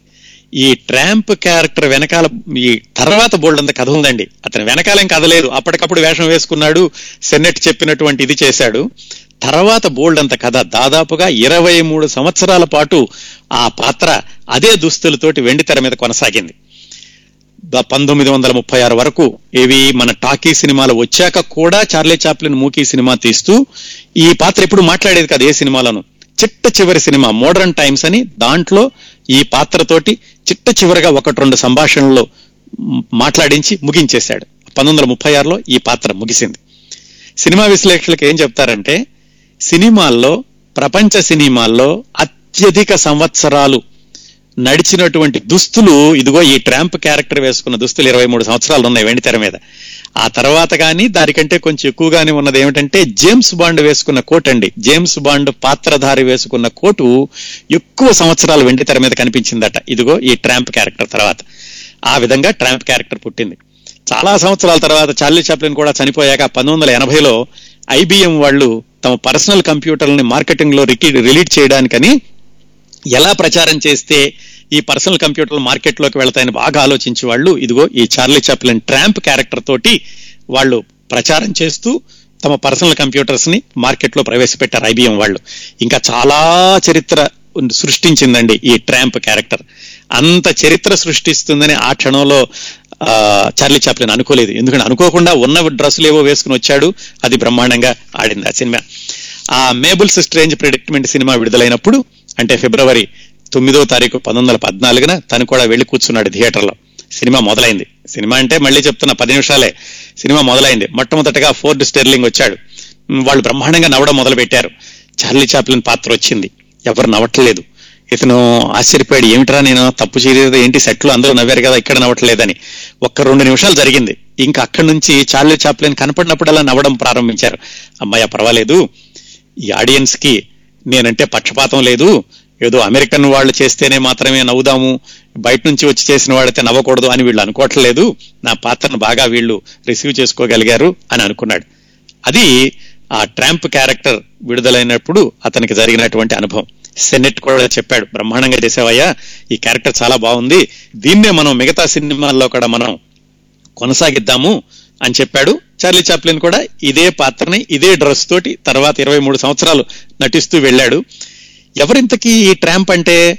అతను చెప్పినట్టుగా ఒక్కొక్క సినిమాలో ఒక్కొక్క రకంగా ఉండేవాడు. ఒక్కొక్క సినిమాలో అమాయకుడిగా ఉండేవాడు ఒక్కొక్క సినిమాల్లో పేదను రక్షించేవాడు ఒక్కొక్క సినిమాల్లో ప్రేమించి తాను విరహంలో పడిపోయేవాడు. ఇలా రకరకాల పాత్రలు రకరకాల భావాలు పలికించినప్పటికీ పాత్ర మాత్రం ఇదే ట్రాంప్. సో అలా సెనెట్ తోటి మంచి పేరు తెచ్చుకున్నాడు. సెనెట్ కూడా ఇతను గౌరవించడం మొదలుపెట్టాడు. ఆహా మంచి ఐడియాలు ఇస్తున్నాడు బాగా చేస్తున్నాడు అని. కాకపోతే ఒక రెండు మూడు చేదు అనుభవాలు ఏమిటంటే ఈ సెన్నెట్ తర్వాత లేమన్ అని ఒక అతను ఉన్నాడు అనుకున్నాం కదా డైరెక్టర్. అతను నటించేటటువంటి అతను తీసేటటువంటి సినిమాల్లో కూడా నటించాల్సిన పరిస్థితులు వచ్చినాయి. ఎందుకంటే చెప్పుకున్నట్టుగానే ఆ కంపెనీ అది. కంపెనీలో చాలా మంది డైరెక్టర్లు చాలా మంది సినిమాలు ఉంటాయి కాబట్టి ఈ సెన్నెట్ సినిమాలు లేనప్పుడు ఆ లేమన్ సినిమాల్లో నటించాల్సిన అవసరం వచ్చింది. అలాగే నికోలస్ అని ఇంకొక అతను ఉన్నాడు. వీళ్ళందరితోటి వేసేటప్పుడు ఇతనికి వచ్చిన ఇబ్బంది ఏమిటంటే ఈ చార్లీ చాప్లిన్ సలహాలు చెప్పబోతే వాళ్ళు తీసుకునేవాళ్ళు కాదు. మీకంటే మేము సీనియర్స్ అయ్యా నువ్వు వచ్చి మాకు చెప్తావా అనేవాళ్ళు. ఇలా కాదండి హాస్యం తీయడం. ఈ ఇది హాస్యం కాదు. దీంట్లో ఒక రీజన్ ఉంటే బాగుంటుంది పాత్రకు ఒక వ్యక్తిత్వం ఉంటే బాగుంటుంది సంఘటనకు ఒక లాజిక్ ఉంటే బాగుంటుంది. ఊరికే కింద మీద పడితే అది హాస్యం కాదు అని చార్లిన్ చాప్లిన్ చెప్పబోయేవాడు. వాళ్ళు వినేవాళ్ళు కాదు. చివరికి వాళ్ళిద్దరూ వెళ్ళి డైరెక్టర్లో సెనెట్కి రిపోర్ట్ చేశారు. ఏమండి ఇతను మనం చెప్పిన మాట వింటలేదు మేము చెప్పినట్టు చేయట్లేదు మీతో మరి ఎలా నడుస్తుందో మాకు అర్థం కావట్లేదు అని ఆ సెనెట్ పిలిచాడు. ఏమయ్యా చార్లీ చాప్లిన్ ఎందుకే అందరితో తగాదా పెట్టుకుంటావు నువ్వు? నువ్వు వాళ్ళు చెప్పినట్టు చేయొచ్చు కదా. నేను ఎలా చేస్తానండి? వాళ్ళు చెప్పేది కరెక్ట్ కాదు. మీరు నాకు నూట యాభై డాలర్లు ఇస్తున్నారు. వాళ్ళు చెప్పే యాక్షన్ చేయాలంటే మూడు డాలర్లు పెట్టి ఎవడో ఒకటి తెచ్చుకోండి. నేను ఎందుకు ఇంత ఇంత డబ్బులు పెట్టి నాకు పే చేస్తూ కూడా నేను మంచి సినిమా మంచి సలహా చెబుదామంటే వాళ్ళు వింటలేదు అని సెనెట్కి చెప్పాడు. సెనెట్ సర్ది చెప్పడం ప్రారంభించాడు. వాళ్ళు సీనియర్సు ఎలాగోలాగా చెయ్యి వాళ్ళు చెప్పిన మాట విను అని. సరే ఇక వాళ్ళతో తగాదా పెట్టుకుని బయటకు వెళ్ళడానికి లేదు. మరి అలాగని సెనెట్ని వదిలి వెళ్ళలేడు. ఎందుకంటే సెనెట్ బాగా చూసుకుంటున్నాడు. అందుకని వాళ్ళు ఏం చేశాడు? వాళ్ళు చెప్పిన మాట వింటున్నట్టే విని తర్వాత తను సెట్లోకి వెళ్ళాక తను చేసుకున్న పని తను చేస్తూ ఉండేవాడు. అది కూడా ఏం చేసేవాడు? ఇలా తను చేస్తున్నటువంటి పని తను చేస్తుంటే వాళ్ళు ఏం చేసేవాళ్ళు? ఎడిటింగ్లో కట్ చేసేవాళ్ళు ఇతను చేసినటువంటి యాక్షన్ ఇలా చేస్తున్నారా అని చెప్పి అతను క్యారెక్టర్ ఎంటర్ ఎంటర్ అయ్యేటప్పుడు బయటకు వెళ్ళేటప్పుడు తన చెణుకులు పెట్టుకునేవాడు. అదైతే కట్ చేయలేరు ఎలాగో. ఆ విధంగా ఎట్లాగైతే తను అనుకున్నది సాధించగలుగుతూ తను అనుకున్నటువంటి మార్కు హాస్యాన్ని సృష్టించగలుగుతూ అతను ఆ మొత్తానికి ఆ సినిమాల్లో వాళ్ళతో ఘర్షణ పడుతూనే తనది చూసుకుంటూనే అతను కంటిన్యూ చేయగలిగాడు. ఇలా వెళుతున్నాడు ఒక పదకొండు సినిమాలు అయినయి పదకొండు సినిమాలు ఎన్ని రోజుల్లో? రెండేళ్ళండి. మన ఇతను ఫిబ్రవరిలో మొదలు పెట్టాడు మార్చి ఏప్రిల్ ఫిబ్రవరి మార్చి ఏప్రిల్ వచ్చింది. వచ్చినప్పుడు అప్పుడు జరిగింది ఒక పెద్ద సంఘటన ఏమిటంటే ఇతనికి దాదాపుగా ఈ కంపెనీలో నుంచి బయటికి వెళ్ళిపో అని అరిచేటటువంటి పరిస్థితి వచ్చింది. అదేం జరిగింది? వీళ్ళిద్దరూ కాకుండా మేబుల్ నార్మండ్ అని ఒక అమ్మాయి ఉందనుకున్నాం కదా అందమైన అమ్మాయి. ఆ అమ్మాయి తీసేటటువంటి సినిమాలో ఈ చార్లీ చాప్లిన్ వెయ్యాల్సినటువంటి సందర్భం వచ్చింది. అంతకు ముందే అడిగాడు సెనెట్ని ఏమండి నాకు సినిమాల్లో ఇంతవరకు నటించాను నేను నాటకాల్లో కూడా డైరెక్షన్ చేశాను ఈ సినిమాలు కూడా నేను డైరెక్ట్ చేస్తాను అని. అంటే సెనెట్ చెప్పాడు ఇంకా నీకు కొంచెం అనుభవం రావాలి ఇదిగో ఈ మేబుల్ నార్మండ్ ఒక సినిమా డైరెక్ట్ చేస్తుంది ఆ అమ్మాయికి అవకాశం ఇచ్చాను తర్వాత నీకు ఇస్తాను ఆ అమ్మాయి సినిమాలో నువ్వు యాక్ట్ చెయ్యి అని. సరే అని ఆ అమ్మాయి సినిమాలో యాక్ట్ చేయడానికని ఒప్పుకున్నాడు సెనెట్ జాగ్రత్తగా వినండి ఈ సీన్ ఏమిటంటే ఆ అమ్మాయికి వయసు ఇరవై సంవత్సరాలు. చార్లీ చాప్లిన్కి ఇరవై నాలుగు సంవత్సరాలు. ఆ అమ్మాయి కూడా మొట్టమొదటిసారిగా దర్శకత్వం చేస్తోంది. సీన్ ఏమిటి? రోడ్డు మీద తీస్తున్నారు. ఇతను వాటర్ పైప్ పట్టుకుని మీదకి నీళ్ళు పెట్టాలి. ఒక కారు ఎదురొస్తూ ఇతను పెట్టేటటువంటి వాటర్ పైప్ నీళ్ళ ధాటికి ఆ కారు పక్కకు తిరిగి పడిపోవాలి జనాలు నవ్వాలి. ఇది సీన్. చార్లీ చాప్లిన్ ఏం చెప్పాడంటే అమ్మా నేను మాట చెప్తాను విను. ఇలా నీళ్ళు పెట్టడం కాదు. ఈ వాటర్ పైప్లో నీళ్ళు పెట్టేటప్పుడు నేను కాలు ఆ వాటర్ పైప్ మీద వేస్తా. నీళ్ళు రావు. కారు అటు వస్తుంటుంది నేను కాలు తీయగానే ఆ నీళ్ళు చిమ్మి నా మొహం మీద పడతాయి. నేను పైప్ పట్టుకోలేక అటు చూపిస్తా. అప్పుడు కారు వెళుతుంది. ఇలా తీద్దాం అన్నాడు. ఆ అమ్మాయికి అహంభావం. నువ్వు చెప్పినట్టు నేను ఎందుకు చేయాలి? అలా కాదు నేను చెప్పినట్టు చేయాలి. కాదు నువ్వు వాళ్ళు నువ్వు చెప్పినట్టు చేస్తే హాస్యం రాదు దాంట్లో. ఇలా చేస్తే హాస్యం వస్తుంది. నేను చెప్పినట్టే తీయాలి అన్నాడు. మొత్తానికి ఇద్దరు అలా అంటుంటే నేను చెయ్యను ఏమైనా సరే ఈ వేషం అని రోడ్డు మధ్యలో పైప్ వదిలేసేసి వెళ్ళి ఫుట్పాత్ మీద కూర్చున్నాడు. ఈ అమ్మాయికి ఏం చేయాలో అర్థం కాలేదు. అతనే ప్రధాన నటుడు. అప్పటికి దాదాపుగా మధ్యాహ్నం అయిపోయింది ఈ పోట్లాటతోటి. మిగతా అసిస్టెంట్లు అందరూ వెళ్ళి కొంతమంది అయితే కొట్టబోయారు అతన్ని. నువ్వు మా డైరెక్టర్ చెప్పినట్టు చేయట్లేదు నువ్వు వచ్చి చేస్తావా లేదా అని. ఇతను ఏమైనా సరే భీష్మించు కూర్చున్నాడు. అది తప్పు ఆ సీన్ అలా తీయకూడదు ఇలాగే తీయాలి ఇలాగే చేస్తాను అని. చివరికి అమ్మాయి సరే అయితే నువ్వు చేయకపోతే ఒక పని చేస్తాను నేను వెళ్ళి నేను సెనెట్కి రిపోర్ట్ చేస్తాను అతని అతను చూసుకుంటాడులే అని లోపలికి వెళ్ళి నువ్వేమైనా చెయ్యి ఈ సీన్ మాత్రం ఇలా చేయను నేను చెప్పినట్టు చేస్తేనే హాస్యం వస్తుందని అక్కడే కూర్చున్నాడు. సరే అమ్మాయి లోపలికి వెళ్ళాను లోపలికి వెళ్ళి అప్పటికి దాదాపుగా సాయంకాలం అయిపోయింది. వెనక్కి వచ్చి ఇతను పిలిచారు సెనెట్ రమ్మంటున్నాడు లోపల రాని. రోడ్డు మీద నుంచి వెళ్ళాడు సెనెట్ దగ్గరికి. రూమ్లోకి వెళ్ళాక ఒక్కసారిగా అరవడం మొదలు పెట్టాడు ఏమయ్యా నువ్వేం చేస్తున్నావు? మిగతా వాళ్ళతో తగాద పెట్టుకున్నావు? సరే. ఈ సినిమా కూడా ఇలా చేస్తే ఎలాగా? నీకు ముందే చెప్పాను ఈ అమ్మాయి కొత్తగా చేస్తుంది చెయ్యాలని చెప్పేసి అని అరవటం మొదలుపెట్టి నీ కాంట్రాక్ట్ కావాలంటే ఇప్పుడు ఇచ్చించి పారేస్తాను వెళ్ళిపో నువ్వు ఎక్కడికి వెళ్ళిపోతావా? అన్నాడు. అంటే ఇతను అన్నాడు చూడండి వెళ్ళిపోమంటే వెళ్ళిపోవడం నాకేం అభ్యంతరం లేదు. నేను మీ సినిమాల్లోకి రాకముందు బతికాను. తర్వాత బతకగలను. నాటకాలు నా బలం. నేను మళ్ళీ నాటకాలు వేసుకుని ఎప్పుడైనా బతుకుతాను కానీ ఇలాంటి అసందర్భమైనటువంటి సన్నివేశాల్లో నటించి నా పేరు చెడగొట్టుకోలేను అన్నాడు. సరే నీ ఇష్టం ఏం చేస్తావో చేసుకొని తలుపు విసిరి కొట్టేసి అతను వెళ్ళిపోయాడు సెనెట్. ఇంకా చార్లీ చాప్లిన్ ఇంకా రా- ఆ సాయంకాలం ఇంటికి వెళ్ళేటప్పుడు ఏం చేస్తాడు? కంపెనీ నుంచి పంపించేస్తాడా? వెనక్కి వెళ్ళిపోవాలా? అని ఆలోచనలు వచ్చినాయి. కానీ ఏం భయపడలేదు. పదిహేను వందల డాలర్లు ఉన్నాయి జేబులో. ఏం పర్లేదు ఈ పదిహేను వందల డాలర్లు తీసుకుని మళ్ళీ లండన్ వెళ్ళిపోదాం. లండన్ వెళ్ళిపోయి మళ్ళీ నాటకాల్లో వేసుకుందాం. అంతేగాని ఈ పిచ్చి పిచ్చి దృశ్యాల్లో నేనెందుకు నటించాలి అనుకుని ఏమాత్రం భయపడకుండా రాత్రి హాయిగా నిద్రపోయాడు. మర్నాడు పొద్దున్న ఎనిమిదింటికి వెళ్ళాడు. ఎనిమిదింటికి వెళ్ళేసరికి ఆ సెనెట్ చాలా ప్రశాంతంగా ఉన్నాడు. రవయ్య చార్లీ చాప్లిన్ కూర్చో అన్నాడు. ఇతను కూర్చున్నాడు. చూడు మేబుల్ చిన్నపిల్ల సరే మొట్టమొదటిసారిగా దర్శకత్వం చేస్తోంది. చెప్పినట్టు చేయొచ్చు కదయ్యా. అంటే లేదండి నేను చెప్పాను అలా కాదు నేను మంచిగా చెప్తున్నాను కదా నా అనుభవం ఉంది కదా ఆ అమ్మాయి చిన్నపిల్లనే నేను సలహా ఇద్దాం అనుకుంటున్నాను. నేను నన్ను దర్శకత్వం చేయమంటేనేమో ఆ అమ్మాయికి చేయమని చెప్పారు అని ఇతను చెప్తున్నాడు. చూడు చార్లీ చాప్లిన్ అంటే నాకు చాలా గౌరవం. నువ్వు ఒక్క పని చేయి నా మాట విని ఈ ఒక్క సినిమా ఆ అమ్మాయి ఎలా చెప్తే అలా చేసేసి నా పరువు కాపాడు. సరే అలాగే చేస్తానండి. కానీ మరి నే- తర్వాత సినిమా మాత్రం మీరు దర్శకత్వం నాకు ఇస్తారా అన్నాడు. సరే తప్పనిసరిగా తర్వాత సినిమా నీకు దర్శకత్వం ఇస్తాను. ఈ ఒక్క సినిమా మాత్రం అమ్మాయి చెప్పినట్టు చేయవయ్యా అని సెన్నెట్ ఎలాగో చార్లీ చాప్లిన్ బతిమాలాడు. ఈ సన్నివేశాలన్నీ చెప్తున్నానండి ఇందాక ముందులో చెప్పాను చూడండి మనిషికి ప్రతిభ ఒకటే కాదు. తన మీద తనకు నమ్మకం ఉండాలి అవసరమైనప్పుడు ఎదుటి వాళ్ళని ఎదిరించగలగాలి ధైర్యంగా ఉండగలగాలి. అయ్యో ఈ అవకాశం పోతుందేమో అని అక్కడే ఉండిపోతే ఆ సినిమాలు అలాగే పిచ్చి సినిమాల్లాగా వస్తే అతనికి అంత పేరు వచ్చి ఉండేది కాదేమో. అసలు ఇంతకే విషయం ఎందుకు ఈ సెన్నెట్ అన్న అతను అంతగా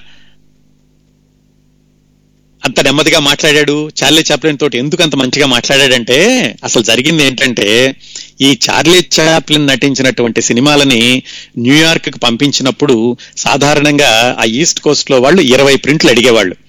అలాంటిది చార్లీ చాప్లిన్ వచ్చాక ముప్పై ప్రింట్లు అడగడం మొదలు పెట్టారు ఈ చార్లీ చాప్లిన్ పదో సినిమా పదకొండో సినిమా వచ్చేసరికి ముప్పై ప్రింట్లలా యాభై ప్రింట్లు ఆ రోజే అతనికి టెలిగ్రామ్ వచ్చింది. ఇక నుంచి చార్లీ చాప్లిన్ ప్రింట్లు మాకు యాభై పంపించండి అని. దాంతో సెనెట్కి అతనికి ఆశ్చర్యం వేసింది. అమ్మా ఇతనికి ఇంత మార్కెట్ ఉందా ఇతను వదులుకోకూడదు అనుకుని అంతకు ముందు రోజు ఉన్నటువంటి కోపాన్ని తగ్గించుకుని చార్లీ చాప్లిన్కి అలా బ్రతిమాలి ఎలాగోలాగో అని బ్రతిమాలాడు అనమాట అది అసలు విషయం. అప్పటి నుంచి మొదలైందండి చార్లీ చాప్లిన్ యొక్క ఖ్యాతి. ఇది ఇది జరిగి అతను కీ స్టోన్లో ప్ర- నటించడం ప్రారంభించి రెండు మూడు నెలలు మాత్రమే అయింది. రెండు మూడు నెలల్లో పది పదకొండు సినిమాలు వచ్చినాయి. ఆ ఒకరేళ్ళ సినిమాలు. దానికే అతనికి బ్రహ్మాండమైనటువంటి పేరు వచ్చేసింది. సరే ఎలాగో ఆ మేబుల్ కూడా చెప్పాడు చూడమ్మా నీ మీద నాకు కోపం లేదు. ఏదో మంచి సినిమా నువ్వు మొదటిసారి తీస్తున్నావు నీకు సహాయం చేద్దామని నేను చెబుదాం అనుకున్నాను. సరే కానీ అయితే నువ్వు చెప్పినట్టు చేస్తానని మొత్తానికి ఆ సినిమా పూర్తి చేశాడు. ఆ సినిమా అయిపోయాక మళ్ళా సెనెట్ దగ్గరికి వెళ్ళాడు. చెప్పండి మరి నాకు సినిమా ఇస్తాన్నారు కదా నేను డైరెక్షన్ చేయాలి కదా మరి నాకు ఇవ్వండి అన్నాడు. సెనెట్ కూడా మాట తప్పలేదు. అన్నట్టుగానే సరే అయితే ఈ సినిమా నువ్వే డైరెక్ట్ చెయ్యి అని తర్వాత సినిమా ఇచ్చాడు. దాని పేరు కాట్ ఇన్ ది రెయిన్ వర్షంలో తప్పిపోవడం వర్షంలో పట్టుబడడం అన్నాడు. ఆ సినిమాకి డైరెక్షన్ చేయడానికని అవకాశం ఇచ్చాడు. అంటే చార్లీ చాప్లిన్ సినిమాల్లో వేషాలు వేయడం మొదలుపెట్టినటువంటి ఒక మూడు నెలలకే అతనికి సొంతంగా దర్శకత్వం చేసే అవకాశం కూడా వచ్చింది. జాగ్రత్త గుర్తుపెట్టుకోవాలి ఈ సినిమాలన్నింటిలో కూడా తన ట్రాంప్ క్యారెక్టర్ని కంటిన్యూ చేస్తూనే వస్తున్నాడు. మొట్టమొదటిసారిగా దర్శకత్వం చేసేటప్పుడు ఆ కెమెరా వాటితోటి అంతా చూశాడు అబ్జర్వ్ చేశాడు కానీ మొట్టమొదటిసారిగా చేసేటప్పుడు కొంచెం కంగారు పడ్డాట. మొత్తానికి ఎలాగైతే ఆ సినిమా పూర్తి చేశాడు ఆ సినిమా బ్రహ్మాండమైన సినిమా ఏమీ కాదు. విపరీతంగా ఏమీ అతనికి కూడా ఎగ్జైట్మెంట్ లేదు కానీ సినిమా మాత్రం బాగానే ఆడిగింది. బాగానే ఆడింది. సెనెట్కు కూడా ఈ చార్లీ చాప్లిన్ అంటే మంచి గౌరవం ఏర్పడింది. ఇంకా ఒకళ్ళకొకళ్ళు దగ్గరయ్యారు. ఏం జరిగిందంటే అక్కడ ఆ కీ స్టోన్ కంపెనీలో ఉన్నప్పుడు వాళ్ళ సినిమాలు తీసే విధానం చార్లీ చాప్లిన్ నేర్చుకున్నాడు. ఈ చార్లీ చాప్లిన్ నాటకాల్లో నుంచి నేర్చుకున్నట్టు అనుభవం ఒక పాత్రను ఎలా తీర్చిదిద్దొచ్చు హాస్యాన్ని ఇంకా లాజికల్గా ఎలాగా క్రియేట్ చేయొచ్చు క్రూడ్ హాస్యం కాకుండా ఇలా దాంట్లో ఒక కారణం అనేది ఉంటే ప్రేక్షకులకు ఎక్కువగా దగ్గర అవుతుంది ఇలాంటివన్నీ వాళ్ళకి నేర్పగలిగాడు. ఈ మూడు నాలుగు నెలల్లో విపరీతమైన పేరు వచ్చింది బయట స్టూడియోలో కూడాను. స్టూడియోలో వాళ్ళందరూ చార్లీ చార్లీ అని చాలా ఇతన్ని చాలా ఆత్మీయంగా పిలవడం ప్రారంభించారు. ఈ సినిమాలన్నీ కూడా రెండు మూడు రోజుల్లో తీసేసేవాళ్ళని చెప్పుకున్నాం కదా. Twenty minutes of love dough and dynamite ఇలా చాలా సినిమాలు అతను కూడా తీశాడు. ఈ డవ్ అండ్ డైనమైట్ అనే సినిమా తీసేటప్పుడు ఇతనికి వెయ్యి డాలర్ల బడ్జెట్ ఇచ్చారు. ఇతను పద్దెనిమిది వందల డాలర్లు చేశాడు దానికి. అందుకని దాంట్లో నుంచి వాళ్ళు ఇతను బోనస్లో నుంచి కట్ చేశారు. ఎనిమిది వందల డాలర్లు ఇతని దగ్గర నుంచి వెనక్కి తీసుకున్నారు. నువ్వు బడ్జెట్ ఎక్కువయ్యింది అని. కానీ ఆ సినిమా లక్షా యాభై వేల డాలర్లు వసూలు చేసింది. అంతగా ఇతని ఇతను నటించిన సినిమాలే కాకుండా ఇతను తీసిన సినిమాలు కూడా అంత బ్రహ్మాండంగా ఆడేవండి. ఈ విధంగా పంతొమ్మిది వందల పదమూడు జనవరి ప్రాంతాల నుంచి పంతొమ్మిది వందల పదము పది వందల పంతొమ్మిది వందల పద్నాలుగు జనవరి ప్రాంతాల నుంచి పంతొమ్మిది వందల పద్నాలుగు ఆగస్టు సెప్టెంబర్ ఆ ప్రాంతాల వరకు కూడా ఇతని సినిమాలు విడుదలవుతున్నాయి. అద్భుతమైన పేరు వచ్చింది సినిమాలకు దర్శకత్వం వహిస్తున్నాడు. అప్పుడు అతనికి అనిపించింది అన్నయ్య లండన్లో ఉన్నాడు. అతను కూడా ఇక్కడ తీసుకొస్తే బాగుంటుంది. ఇద్దరం కలిసి ఉండొచ్చు కదా అని. ఇప్పటికైతే స్థిరపడగలిగాడు ఆ కీస్టోన్ కంపెనీలో. అప్పుడు అతను సెనెట్ దగ్గరికి వెళ్ళి ఒకరోజు చెప్పాడు. ఏం చెప్పాడు? తర్వాత ఎలా జరిగింది? ఇతనికి ఒక సంవత్సరం కాంట్రాక్ట్ కదా కీస్టోన్ కంపెనీ తోటి ఇంకా మూడు నెలలు కాంట్రాక్ట్ ఉంది. ఈ మూడు నెలల్లో ఏం జరిగింది? తర్వాత సంవత్సరమే ఇతను ఈ ఇప్పుడు వస్తున్నటువంటి వారానికి నూట డెబ్బై ఐదు డాలర్ల నుంచి కూడా అద్భుతమైనటువంటి పారితోషికం ఎలా ఎదిగాడు? ఆ తర్వాత రెండు సంవత్సరాలకి అతని సినిమాకి మిలియన్ డాలర్లు తీసుకున్నాడండి. అప్పట్లో పంతొమ్మిది వందల పదిహేడులో మిలియన్ డాలర్లు. ఆ స్టేజ్కి ఎలా వెళ్ళాడు? ఈ ఎదుగుదలలో ఇతను పెంపొందించుకున్నటువంటి వ్యక్తిత్వ లక్షణాలు ఏమిటి? ఇంకా గుర్తుపెట్టుకోవాల్సింది ఒక్కడే ఏకాంతంగా ఉన్నాడు. ఎవ్వరూ లేరు. అతనికి సలహా చెప్పేవాళ్ళు కానీ ఆత్మీయులు కానీ ఎవరూ లేరు. అందరూ ఇతన్ని అభిమానించే వాళ్ళే కానీ ఇతను కావాల్సిన వాళ్ళు ఎవరూ లేరు. ఇలాంటి పరిస్థితుల్లో అతను మానసిక సంఘర్షణ ఎలా ఉండేది? ఇలాంటి విశేషాలన్నీ మనం తప్పనిసరిగా వచ్చే వారం మాట్లాడుకోవాలండి. శ్రోతలకి ముందు చెప్పినట్టుగానే ఈ మొట్టమొదటి రెండు సంవత్సరాల జీవితం మాత్రం వివరంగా చూద్దాం. ఆ తర్వాత ఈ మొట్టమొదటి రెండు సంవత్సరాలు ముగిశాక అతని జీవితంలోని ముఖ్యమైన ఘట్టాలని మనం పరిశీలించుకుంటూ అతను ఖ్యాతి ఎలా వచ్చింది వివాదాలు ఎలా వచ్చినాయి చిట్ట చివరికి అమెరికా వదిలి వెళ్ళిపోయేటటువంటి పరిస్థితి ఎలా వచ్చింది అమెరికా వదిలి వెళ్ళిపోయాక అతను స్విట్జర్లాండ్లో స్విట్జర్లాండ్లో ఎలా బతికాడు ఇలాంటి విశేషాలని తర్వాత వారాల్లో మాట్లాడుకుందాం. ఇంకొక విషయం శ్రోతలకు గుర్తుంటే మనం గత కార్యక్రమాల్లో సుదీర్ఘకాలం మాట్లాడుకున్నటువంటి వ్యక్తి ఎన్టీ రామారావు గారు. ఆయన గురించి మనం పదమూడు వారాలు మాట్లాడుకున్నాం. బహుశా ఆయన తర్వాత ఎక్కువ వారాలు మనం మాట్లాడుకోబోయే వ్యక్తి చార్లీ చాప్లిన్ అవుతాడండి. ఎందుకంటే అతని జీవితం అంత సుదీర్ఘమైనది అతని జీవితం అతని నట జీవితం ప్రపంచ చరిత్ర మీద వదిలినటువంటి ఆ గుర్తు అలాంటిది. చెప్పుకున్నట్టుగానే Mahatma Gandhi Winston Churchill Jawaharlal Nehru Einstein వీళ్ళందరూ కూడా ఆయన అభిమానులు. అలాంటి స్థితికి స్థితికి అలా ఎలా చేరాడు అతని ఎదుగుదలలో అతని పర్సనాలిటీ ఎలా పెంపొందింది ఇలాంటివన్నీ తెలుసుకోవాలి కాబట్టి మనం ఇన్ని వారాలు మాట్లాడుకోక తప్పదండి. కౌముది వీక్లీ ఆడియో మ్యాగజైన్ డెబ్బై మూడవ సంచికని ఇంతటితో ముగిద్దామండి. మళ్ళీ సినిమా శనివారం కౌముది వీక్లీ ఆడియో మ్యాగజైన్ డెబ్బై నాలుగవ సంచికలో చార్లీ చాప్లిన్ జీవితం ఐదవ భాగంతో కలుసుకుందాం.